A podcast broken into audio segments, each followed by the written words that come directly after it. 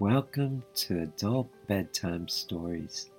Are you ready to experience nocturnal emissions? Join us in a sex positive awakening adventure to help create a sex positive world. Become part of a movement and start living a sex positive lifestyle, free of sexual shame and guilt. Adult Bedtime Stories is a Ravenslayer production. Adult Bedtime Stories is a show dedicated to bringing sacredness back to our sexuality and to learn about everything sexual. Allow the beautiful, sexy creature within you to emerge. Each week, the focus of the show will be on a different sexual topic designed to enlighten you so you develop more fully as a sexual being. This is a sex education that you didn't receive in high school but should have. Imagine for a moment that we could change the world and live a sex positive lifestyle. In our sex negative world, the process of socialization teaches us to feel shame and guilt around sex. By adopting a new set of attitudes and values around sex, we can view sex with a new understanding, which is accompanied with positive emotions and the attitude that sex is a sacred act. I am Ladyboy Gigi, a sex expert a life coach, and a sacred harlot. My life vision is to create a sex positive world through adult education and BDSM performance art.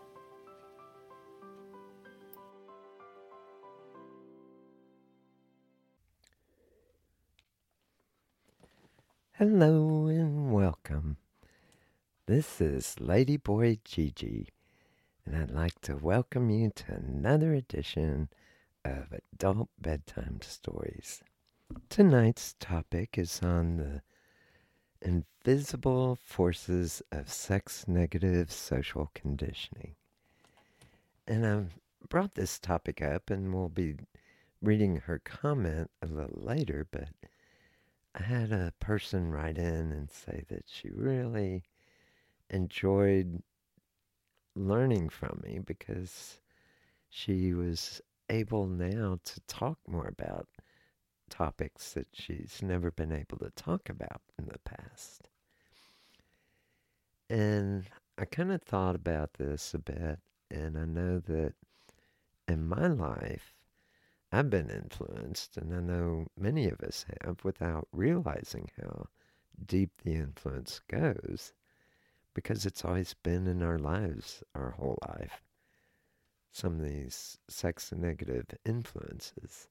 And it can be really kind of difficult to identify them because they're so hidden and invisible.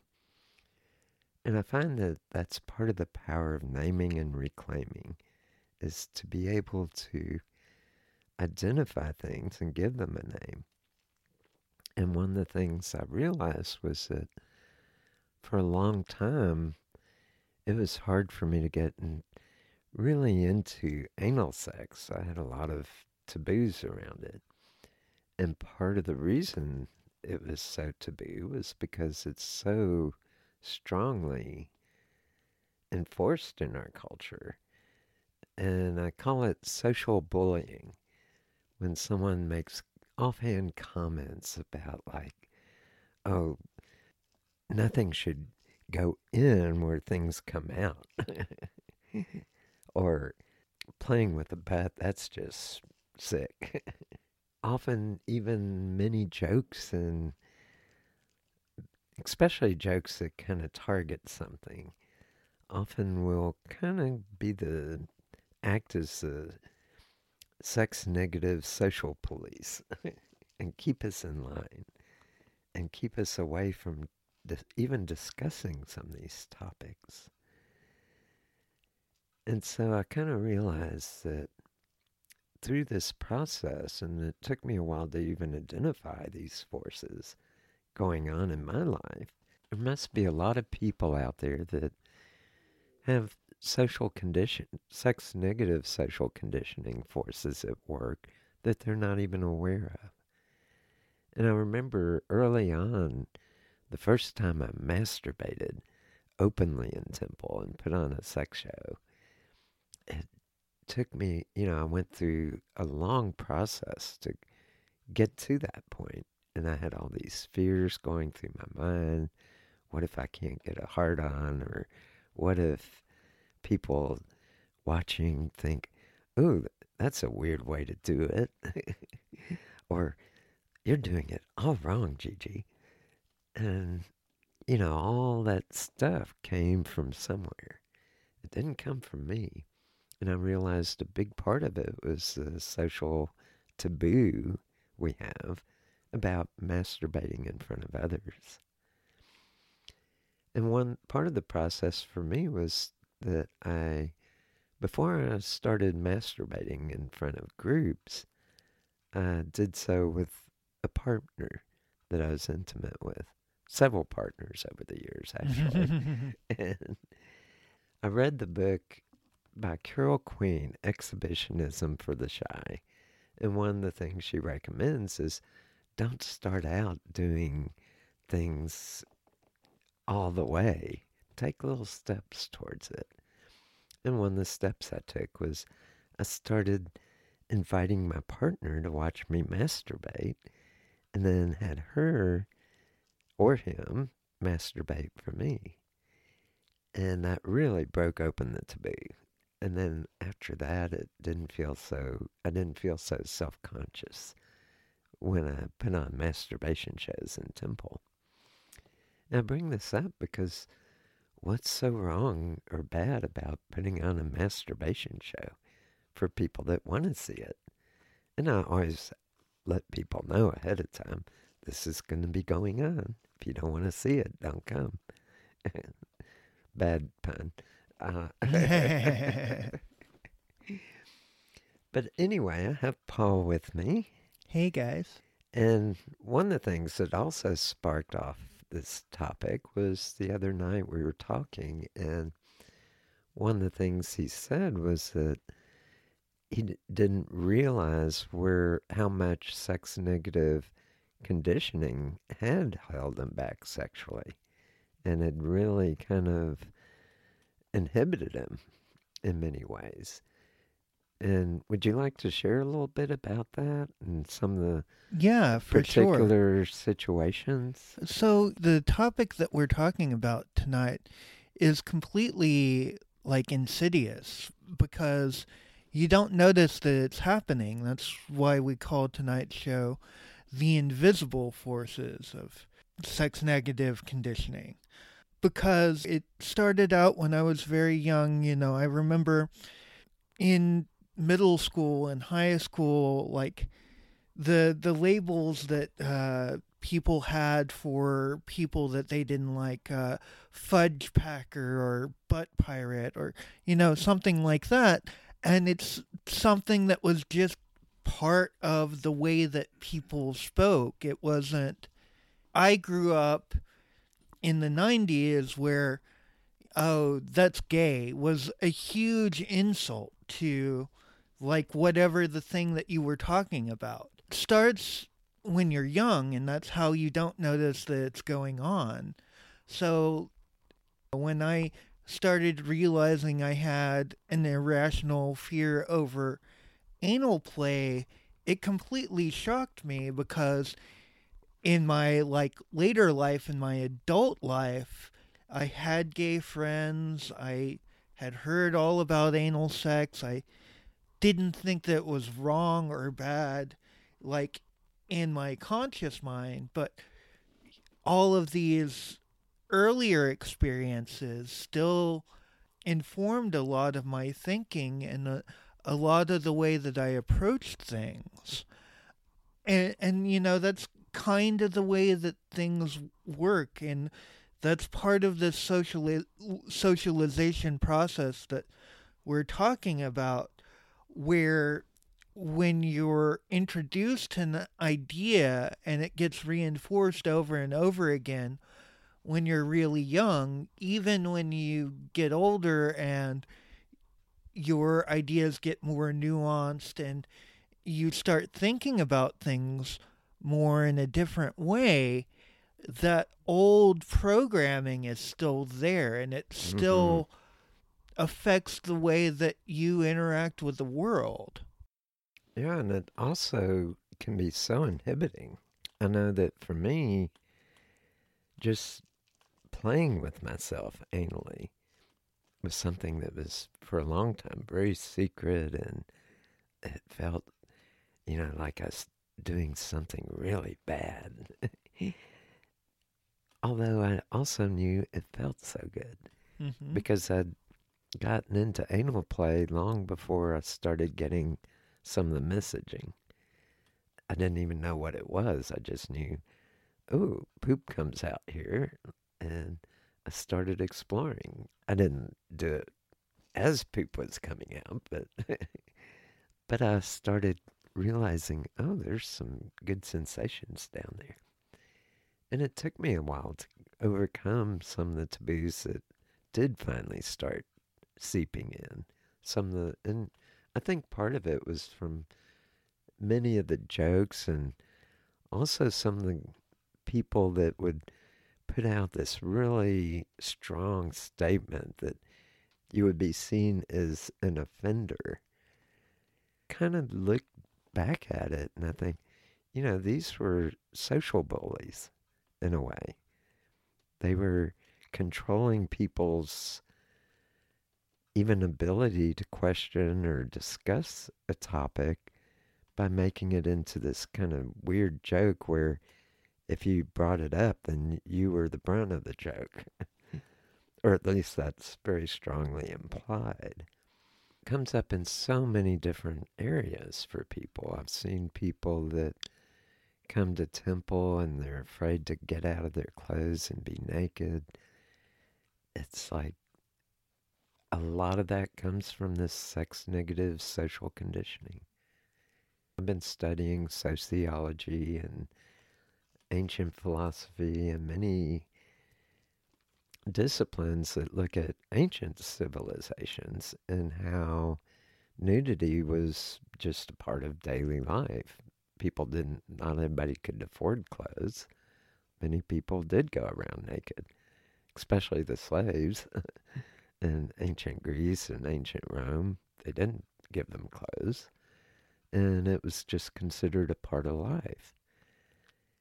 It's not until we got further along in social modernization and culture that all of a sudden clothing became required and clothing was not an option in public anyway. And even some parts of our history, we have eras where even to make love, you couldn't fully get naked where you could see each other.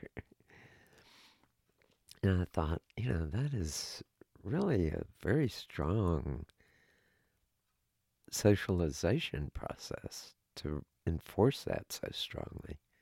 And it's not till we question it and can discuss it and go, well, this is really true. And of all the people that used to kind of insinuate that anal play was bad and disgusting and queer and all this other stuff, I think back and think, wow, they really are missing out. And who knows, maybe in secret they played with themselves. Oftentimes, if people complain too loudly, often the case is, is that there's something behind it. but any thoughts? Yeah, definitely. Bringing up nudity as like one of these uh, conventions that is often made taboo through the social con- conditioning that reminds me of a, a girl who I was uh, I I briefly had a relationship with. and we would have sex, but after we had sex, like the minute we finished having sex, most of the time she would take a shower. But if she didn't take a shower, she would always put on clothing afterwards. Mm-hmm. She refused to be naked past the time that we were having sex. And it always struck me as so odd. But I know that her parents were British and that was one of the things that they instilled in her was a, a, general fear of her body and that it it should be covered. If she was ever wearing a shirt where her nipples thro- showed through the shirt that was just so obscene. It was Mm-hmm. it was so terrible. And that carried through into her adulthood. And you know she was a kinky person she was a burner she was an open-minded person she from the outside seemed like someone that wouldn't be that way but because of this early social con- conditioning it, it was something that she had to deal with and Yeah. it made a huge difference in her life Mm-hmm. In my situation, I've seen this over and over again through temple, where people are just too body conscious to open up and really enjoy. I can see the struggle in them. It's like they want to, but it's like something's holding them back. And I think that something is this invisible force of social conditioning sex negative social conditioning. And it can inhibit us and make us kind of paralyzed to really fully experience life and enjoy our bodies. Okay, so I've been part of a lot of different communities. I've been part of the pagan community. I've been part of burner community. I used to do rainbow gatherings, and then various different arts communities um, that I've been a part of. And luckily, in a lot of those communities, there is enough body acceptance that eventually people like kind of come out of their shell and you you start seeing what real human bodies look like naked but i've i've seen enough people that are new to that community to see that kind of transformation between thinking like oh i could never do that mm-hmm. that is for pretty people. I, I don't think I'm pretty, or I don't think, you know, I think I'm too fat, or I think I'm too skinny, or I think I'm too X, Y, or Z to do that. And, and then eventually they see enough people that have really human bodies, and some of the time they do break out of their shell but it's like this process that has to happen for them to get comfortable enough to where they think that it's okay for them to be nude or to express themselves sexually and it takes and what they're getting over is the social conditioning that we're talking about Yeah. And I think there's some fears oh yeah um, for both males and females, but they're a little different. I was reading an article the other day or a post, I forget where, I think it was on a, one of the sex listservs I'm on. And they were mentioning how for men, men are so wounded because their desire is so readily apparent. And if they were to go naked and all of a sudden become sexually aroused, it would show immediately. Mm-hmm. or in even wearing clothes, oftentimes it will show immediately through the clothing. You get this big, long boner going. It's like a tent pole sticking out of your pants. and that can be a real fear. And for women, I think there's other fears, especially around moontime, mm-hmm. of, oh, I don't want someone to see when I'm bleeding. Mm-hmm. Or see a string hanging down. Or see a string hanging down, or any number of things. And there's this kind of shame and shaming of when a woman's having her period. And that's a natural process. Mm-hmm. I mean, women have periods. Mm-hmm. I had them my first year of puberty, yeah. although I didn't know what it was at the time. But oftentimes there's these little strings of fear because we think, oh, people are going to reject me if they see that string or they see my boner or they see me aroused. And at some level, it, we get this message through sex negative social conditioning that, oh, if I get a hard on and people see it, somehow that's bad. And guess what? men get spontaneous hard ons, especially right after puberty. Mm-hmm. And they recur over and over throughout the day and night. Mm-hmm. Hell, I still get spontaneous oh, I, I erections. and it's not, sometimes I'm not even thinking about sex. It's just mm-hmm. The body penis, does what the body does. Yeah, well, the penis has its little brain and says, okay, I'm getting hard now. and I think it's because we wear clothing and we try to block all this out that it becomes a fear. Mm-hmm. And it becomes such a st- stigma. Mm-hmm. If we were more open and free, about our bodies, mm-hmm. we go, oh, this is a normal functioning of the body. There's nothing to be ashamed of here. Mm-hmm. There's not ready to hump on anything that moves mm-hmm. just because I get a boner. It's like, it's delicious and it feels good, but I don't have to go around screwing everything. Yeah. I mean, it's like, and I hear that, you know, that's one of the myths I hear often when men wake up with a boner or a hard on and they convince their girlfriend, oh, you've got to do something about this. Yeah. I need some no. assistance. And no. what did you do when you were single? well, not only that, but you don't even have to masturbate.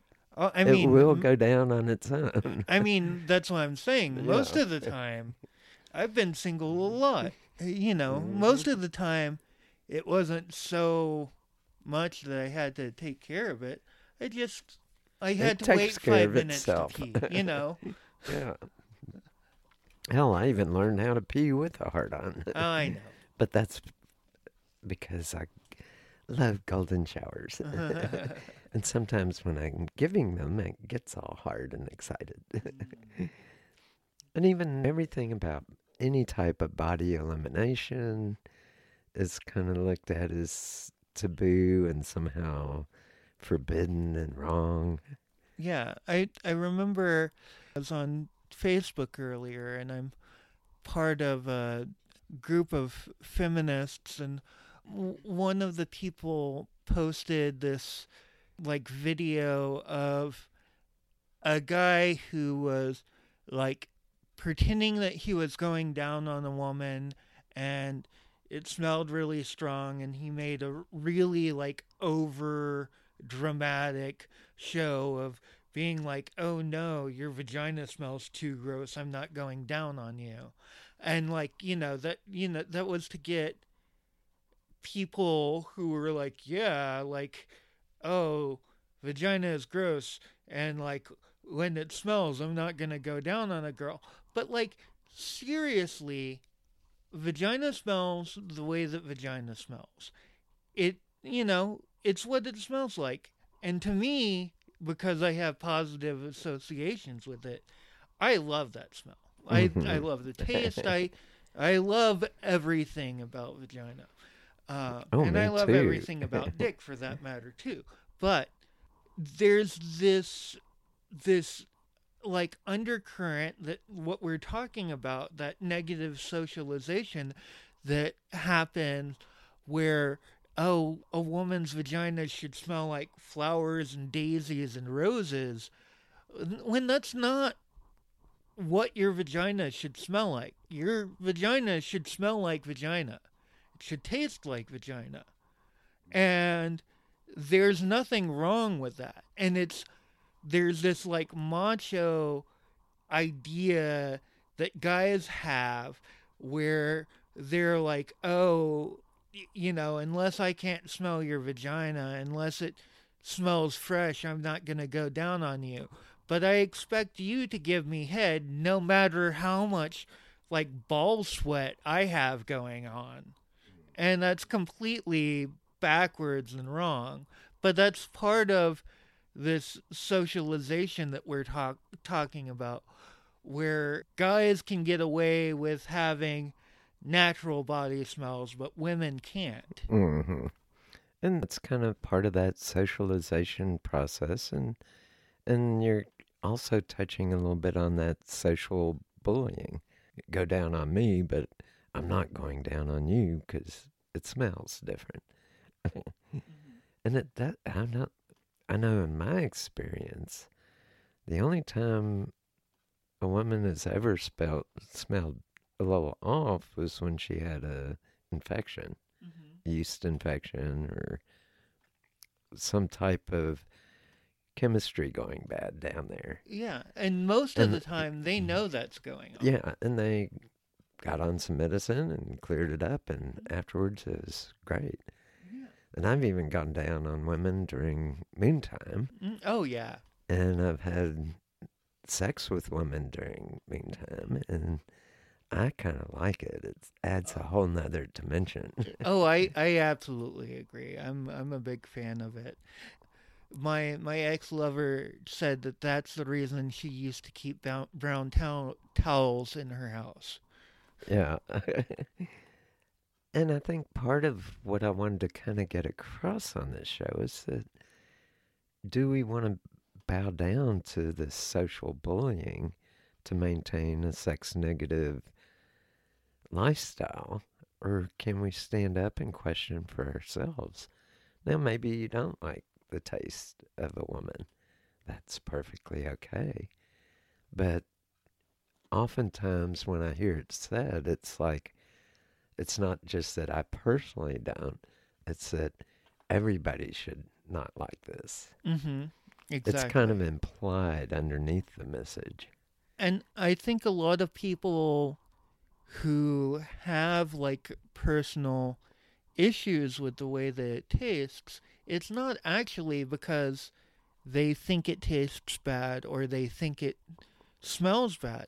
It's because they are conditioned to believe that they are supposed to think that it tastes bad or Yeah. smells bad. To admit, once again, it gets back to if you question or discuss it and say, well, does it really taste bad? Then you're seen as one of the people that, oh, you're into that? How disgusting. And that's kind of implied in the sex negative social conditioning message. Is that if you even question or discuss this, then you're you're a culprit. and I'm, you know, I guess part of what I'm saying here is that maybe it's time we open these things up for discussion. Find out for yourself is it good or bad for you without the pressure. Mm-hmm. And I think that's a big part of what I'm, the message I say in living a more sex positive lifestyle is question what sexual behaviors are right for me mm-hmm. without the influence of all this conditioning. Mm-hmm. And I remember a woman a while back, and she just got in my face about being monogamous and that everybody should be, and this was the right. Everybody has this uh, soul connection. There's only one and only one, and this kind of match made in heaven kind of mentality. And I said, Well, that's not my experience. It may be for you. But she just got so adamant about this and just, and I finally questioned it. I said, Why are you getting on me about this? I have no problem with you living a monogamous lifestyle. Go for it if that's your thing. But for everybody to have to practice that doesn't fit me. Mm-hmm. and it just set her off again. And I realized, where is this coming from? Does she really believe this that deeply that, or is this coming from some kind of social conditioning message? Mm-hmm. Is this something that she just grew up and monogamy was the only way? Mm-hmm. I doubt it. I think that this was something she was taught and taught very sternly about. And to have that that degree of angst about anybody being non-monogamous just really took me aback a little bit. It was like, why do you have a problem with me being polyamorous? When it doesn't affect your life. Yeah, I'm not going to come after you. I have no interest in screwing with anybody's monogamous relationship. Oh, I know. It's like you're hands off as far as I'm concerned. I respect your choice in monogamy. And I would expect you to respect my choices in being polyamorous. That that is a legitimate relationship model. Yeah, I remember even though my mom and dad when I, I were young were both progressive, like I remember watching a talk show with my mom about swingers and her talking about how she thought it was so weird like how could you not be monogamous and all of that. I actually knew that i was polyamorous for two years before my mom died and i never told her that i was because a i didn't have any partners at the time. I knew that my mom was open-minded enough that if i had like active partners and i could show her that our relationship was working, she would be able to accept it. But it wasn't something that I could talk to her, even though she was one of the more open minded people that I knew, just because since it was theoretical, she would she would just think that I was misguided. And oftentimes I find that behind some of the stronger taboos, people refuse to even talk about it in a or even discuss it. It's like it's just unacceptable. End of discussion. And that's part of how this sex negative social conditioning works so effectively is that we don't give it a name. We don't talk about it. We don't openly discuss and explore the possibilities. It's just shut off. Mm-hmm. And by giving it names and discussing openly and saying, well, is this true? Do we start the process of breaking that to be? Well, we've come to the midpoint of our show already. Time travels fast sometimes when you're having fun. I would like to remind everybody that we have put up a new page on my website so that you can get the links to my email address, you can get the links to the podcast, to my Patreon page, to all kinds of things on that page. And so if you are getting something out of this show, please consider sponsoring us on Patreon. And also, on my website. It's ravenslayerleather.com. We have many training videos, and I put a new one up that's free of charge. It's the guided erotic meditation. And I take you on this amazing inner journey into erotica just by hearing my voice. Or if you prefer, you can write your own, record it, and hear your own voice guide you through. And you can base it on the writings I did and change them to personalize it for yourself. So that's available. And I'm working on a new, it's going to be another free training series that I'm working on. And it's going to be on just opening up and learning new techniques to become more sexually free. And it's basically designed for partners that have kind of lost that spark. Or maybe that even partners that are just brand new to it and want to go a little deeper into their relationship. It's all about forming a stronger bond with your partner and connecting at a deeper level, utilizing some tantric techniques and some breathing techniques and a whole bunch of stuff that I'm building into this. And I'm just kind of coming along with the next video. It'll probably be a few weeks, maybe a month before I have it ready, but keep an eye out for it. As soon as it's ready, I'll have it on the podcast page for download, and it will be free of charge. For our station break, I do want to encourage you to check out our training videos and also check out and see if you'd like to sponsor us. We do have a lot of costs involved in putting on the show. And I've been paying for them out of pocket up to this point. But I would love some support in this endeavor because I do want to create a more sex positive world. Any comments, thoughts? One thing that you uh, forgot to, to mention that is that if there are any listeners out there that would like to reach out to us, you can email Gigi at admin at ravenslayerleather.com. And I do have that email link, mm-hmm. as well as a link to our new membership site. Mm-hmm. So if you want to join the, and the membership site is free of charge for the time being. There may come a time down the road that I need to start charging, but I'll keep it a minimal charge when and if I do.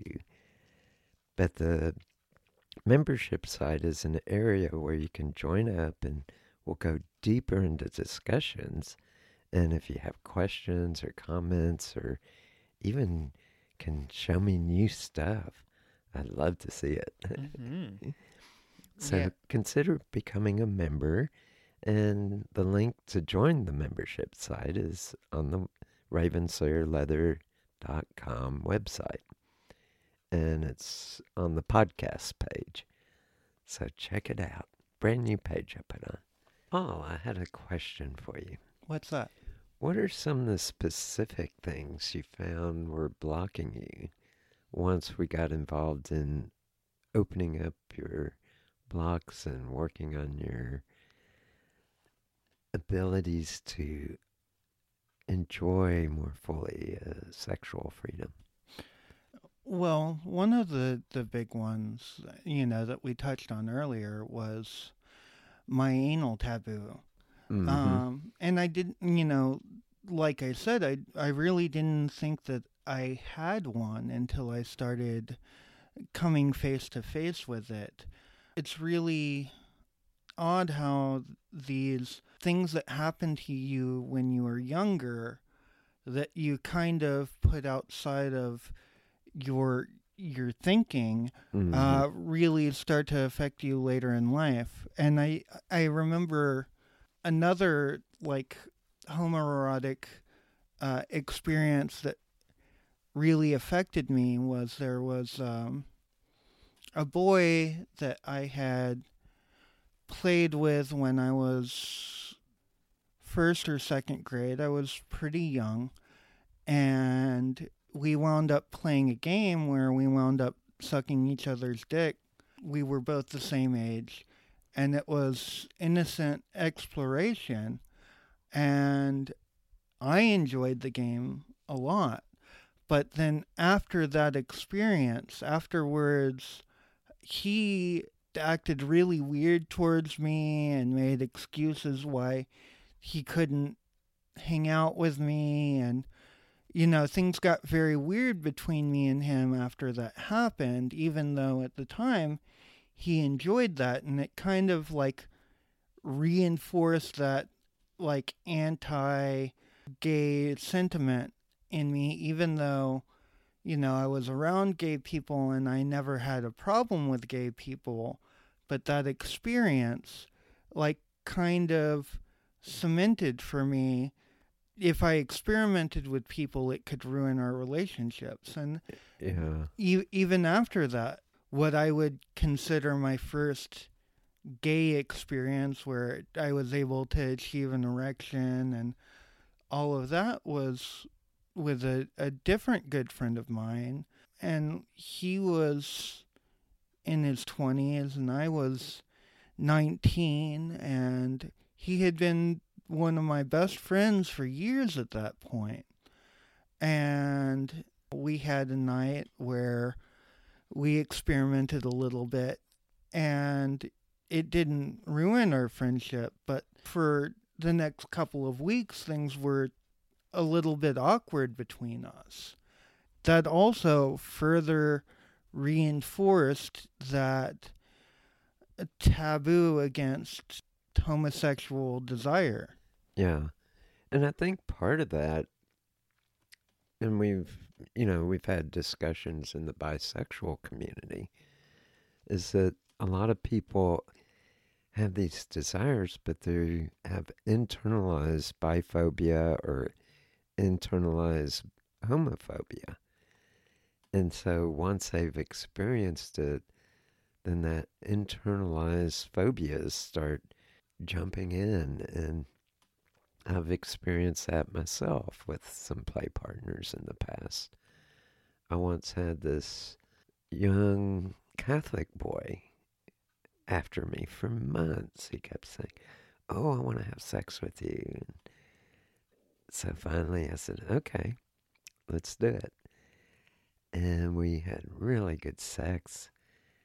And I mean, immediately after he came and orgasmed, he jumped out of the bed and he just started on this rant about, oh, you've stained me for life. I'm going to hell now. And just on and on. And how could you do this to me? And I said, hey, wait a minute. You came to me. you gave me full consent. You were the one begging me for it. And I realized after learning at a bi conference, he had some pretty deep rooted homophobia. He had some deep rooted internalized homophobia. And yet he had such strong desires for the experience. Mm-hmm. And that can be a very deep conflict for someone. Yeah, and that that brings us to the role that religion plays in in this socialization, and it's it's such a big force. I, you live in America, and Christianity plays a big force here, but you know, wherever you live, the predominant religion definitely is a big force in everyone's life, whether they follow that religion or not. And it's really sad that it causes such a ripple effect in society, even people who are not members of the predominant religion pick up on the general attitude that caused by that religion and it ripples throughout society and it does build some deep seated fears and causes people to really hate themselves. And that's And that's really internalized homophobia. Yeah. Or biphobia or even sexual phobias. mm-hmm. There's, I've had female partners that had some very oral phobias, mm-hmm. but had the desire. And it can work on many different levels.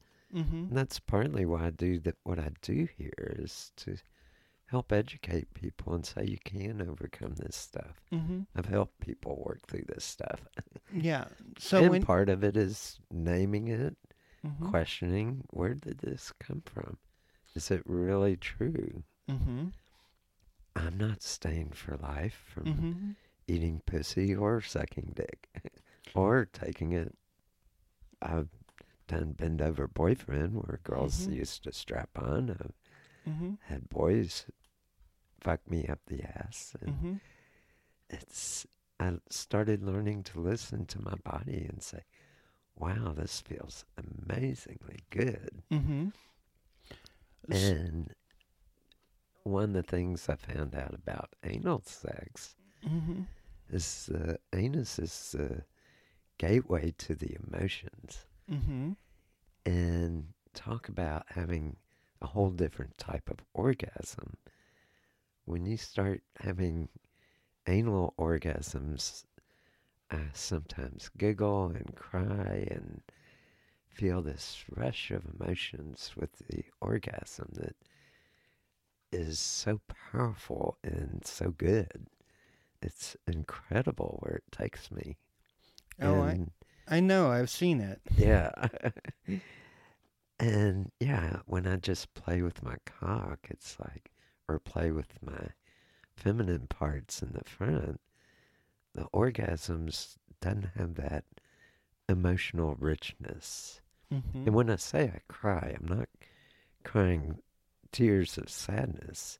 It's mhm. more of a tears of joy, yeah. of this tears of bliss.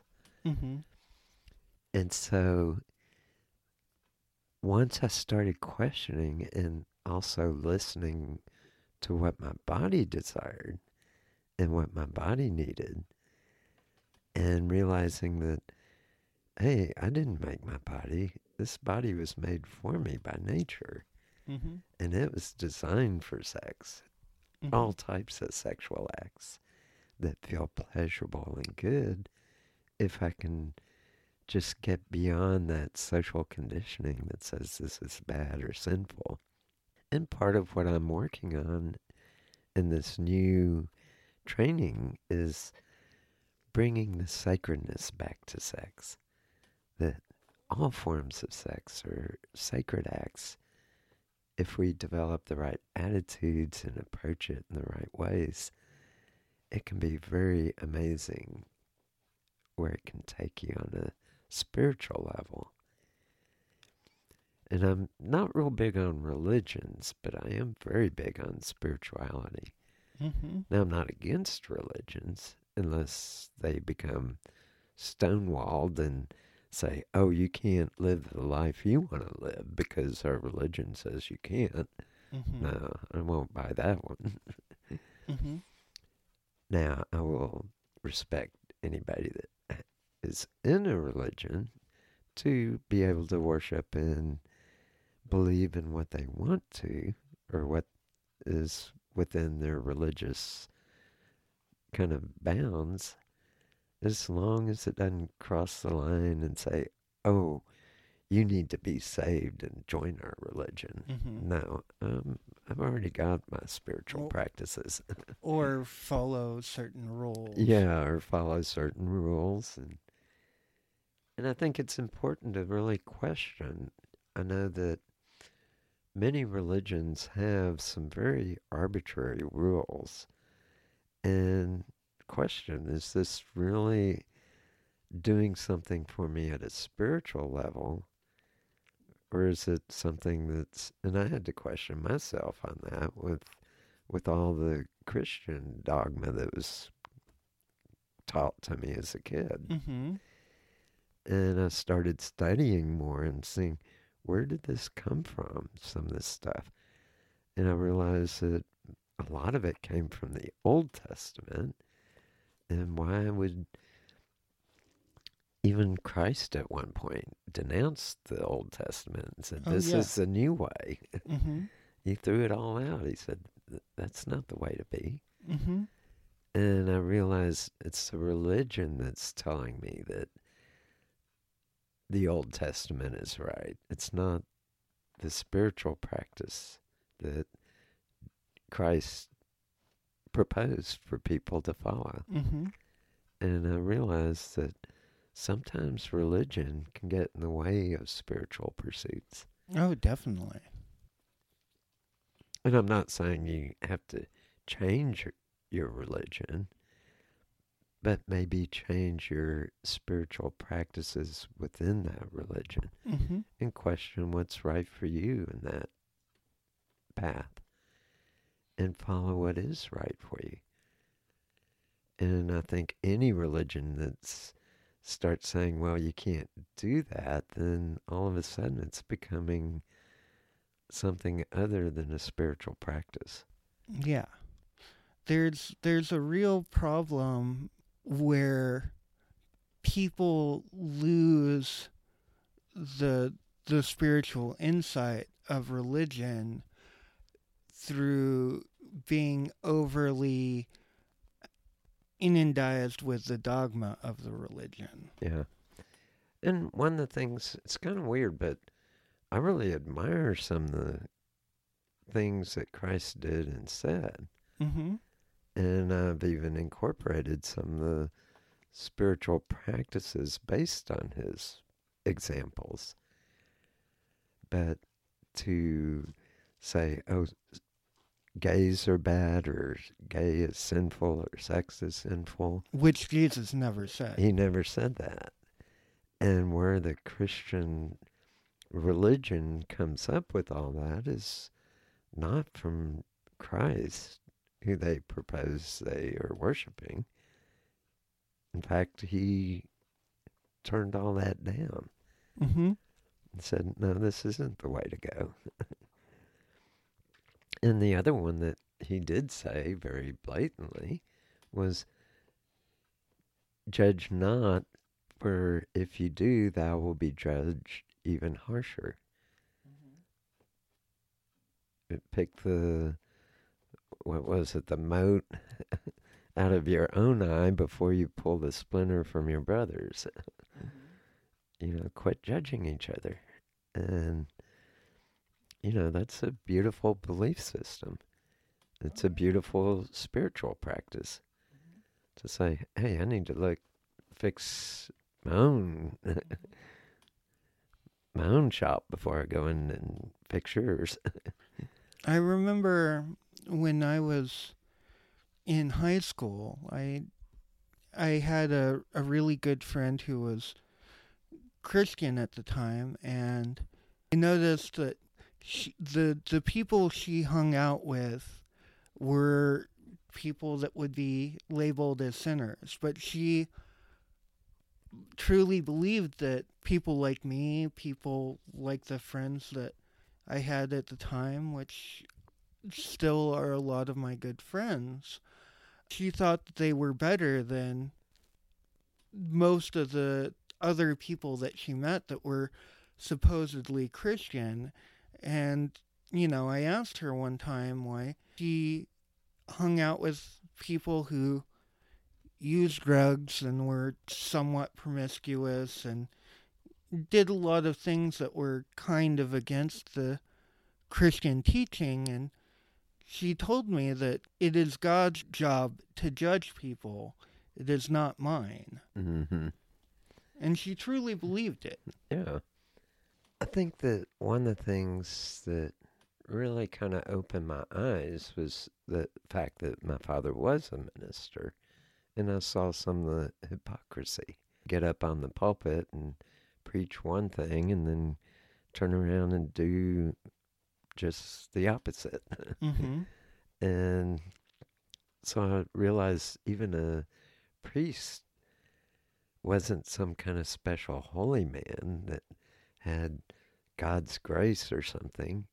Everybody has to follow a spiritual path and develop what they consider a spiritual path and follow that fully before you start preaching it to other people.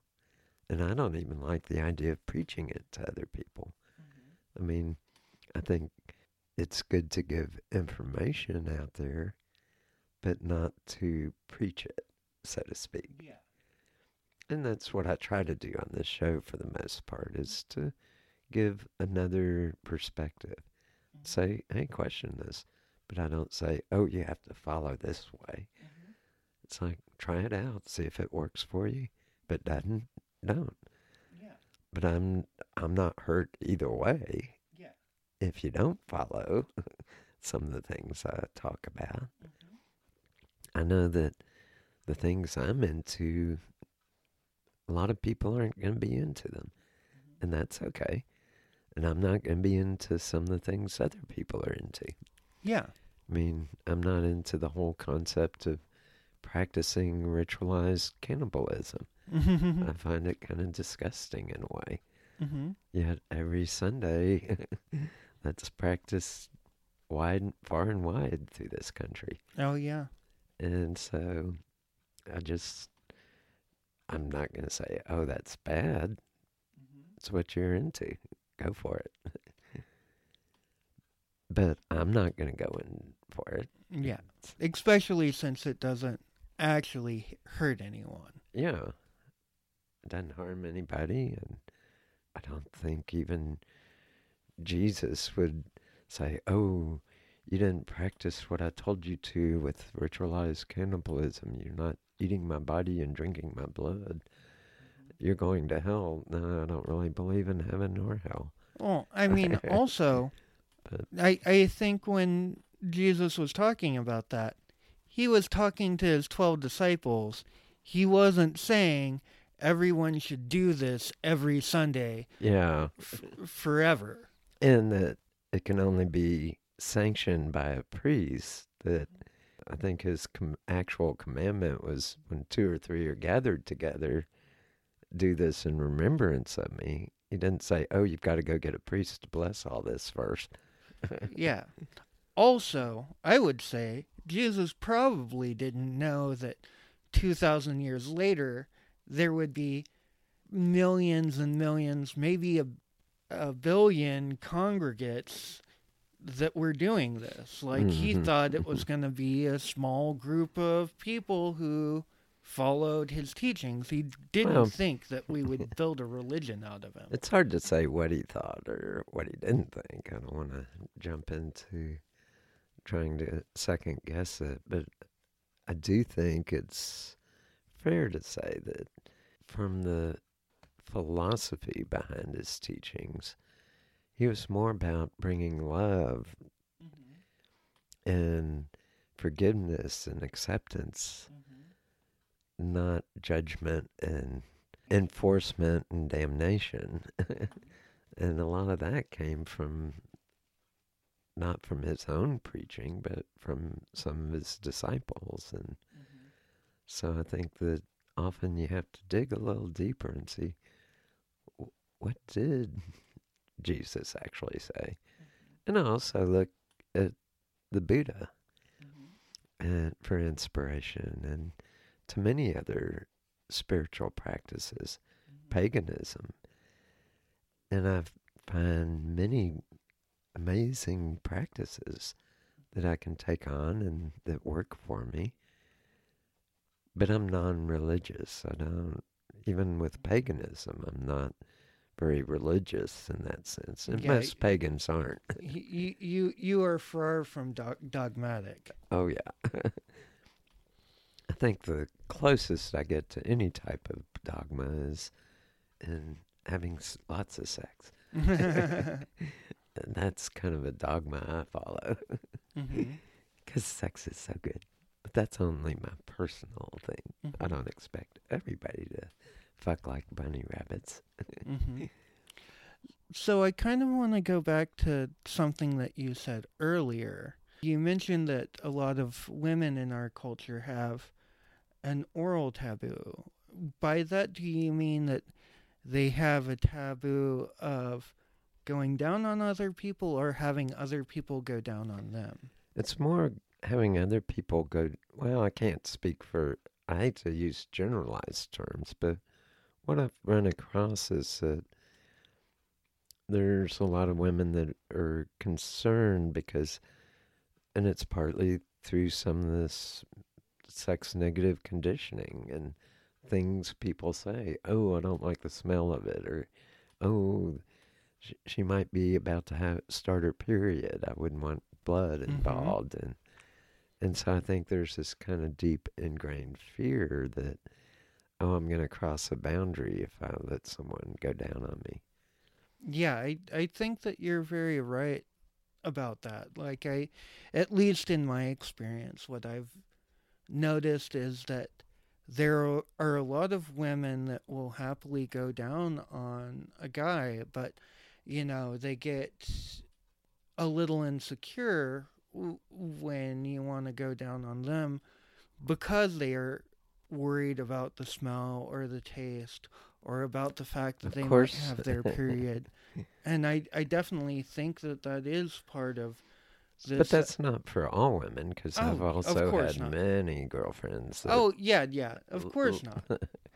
Of course not. There's it varies from person to person. It does, but I do think that there's more of a tendency for women to be afraid of the reaction of their partners than there is for men to be afraid of the reaction of their partners. hmm And I've known of a lot of women that complain about wouldn't mind sucking cock if they just be a little cleaner about it and wash properly.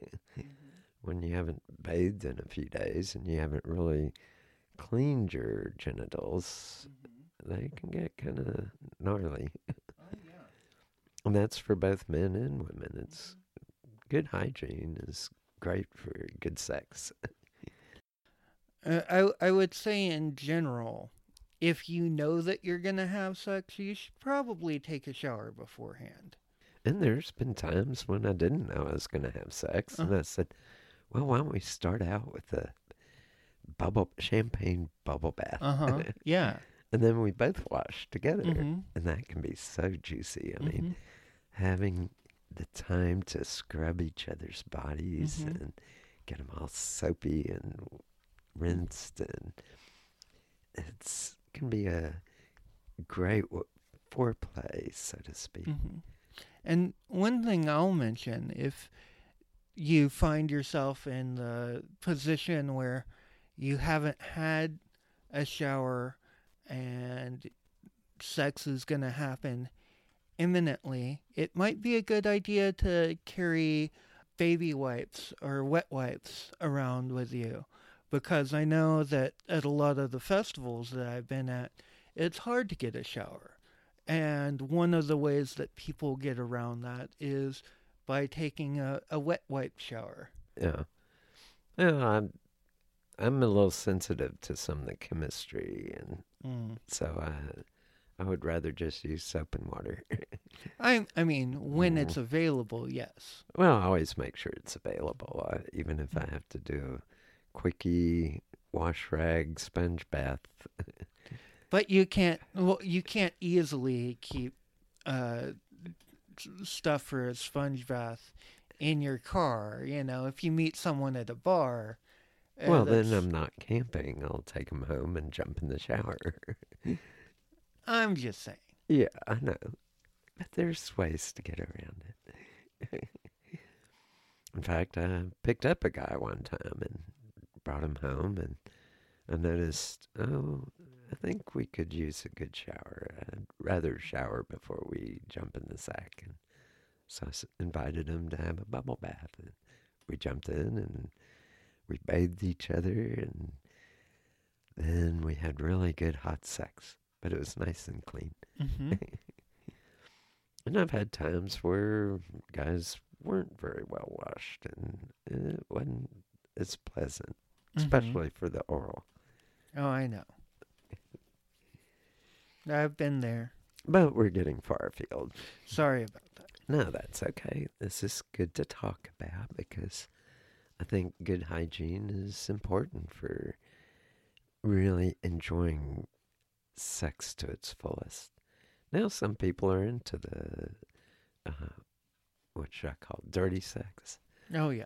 And that can be a turn on for some people if you're into it and you find a partner that's into it, go for it. I don't object. I think it can be pretty awesome if that's what you're into. I just know I like it clean. Mm-hmm. But we're up to the end of our show tonight. Any last comments before we do our ending? So, wh- what I would suggest our listeners to do, because like me, you might think that you are an open minded person and that, you know, you've gotten over all of your sexual blocks or over a lot of this, um, this programming that happens. But I would really suggest people to to take some time and really think about it and really look deep into your past and see if there's some sexual blocks that you might have that you didn't realize that you had and if you discover any spend some time thinking about it talk to people that you really trust about it and try to work through those uh, those sexual blocks because if you do, it can lead you to have a much more fulfilling sex life. Oh, yes, definitely. And I think part of what's important is to get out of this show tonight is that whether you know there's blocks or not, would you want to have social conditioning be the energy that blocks you from really fully experiencing a good, healthy sex life? And I think that's my bottom line question. Would you like to experience a more open and free and freedom of sexual expression between consenting adults? Would you like to have that? Those experiences that a part of you craves deep inside. I'm not asking anybody to do something they don't want to do, but to explore and say, is it something I want to do or don't want to do? Or is it something that through preconceived notions and ideas and through sex negative social conditioning is this blocking me from living a really full and fulfilling sex life? Any thoughts?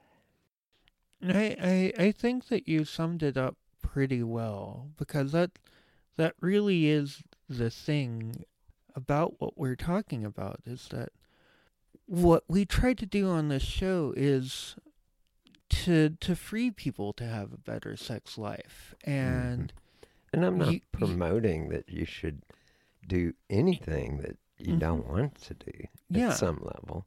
yeah But I do want to open the door to having the freedom to explore for yourself, to find out. Maybe you live in this kind of world where you've gotten so closed off sexually. And if you have, and you want to open up sexually, then check some of this stuff out. Well, the, we did have a friend of mine that I know through Aphrodite's temple and through, well, I'm not sure where I know her, either through the Burning Man community or it's where I run temple. I run temple several places, but she wrote to me and said, Gigi, you have taught me so much about being sex positive and much more. Now I can talk about these topics with confidence. And She says, I hope you had a wonderful Thanksgiving. It's from her comment that I kind of thought had the kind of basis for this show tonight. And so I dedicate it to her because this show to her because she kind of sparked something in me. I know that I influence people and I have a good impact to help them open doors that have been closed all their lives.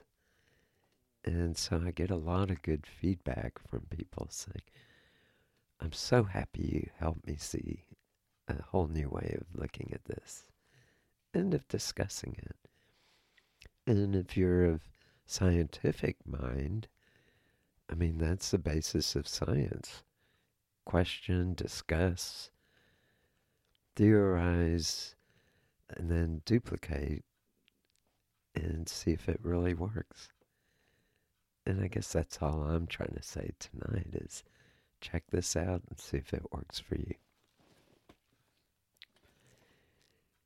So on that note, have a very good night. Enjoy those nocturnal emissions. Explore your bodies. Listen to your bodies. Let them guide you. Listen to what your heart tells you. Form that genital heart connection and explore with the innocence of your inner child and see where it takes you. Have a good night. Good night. I find it interesting that adults in our culture are not provided with informative sexual education.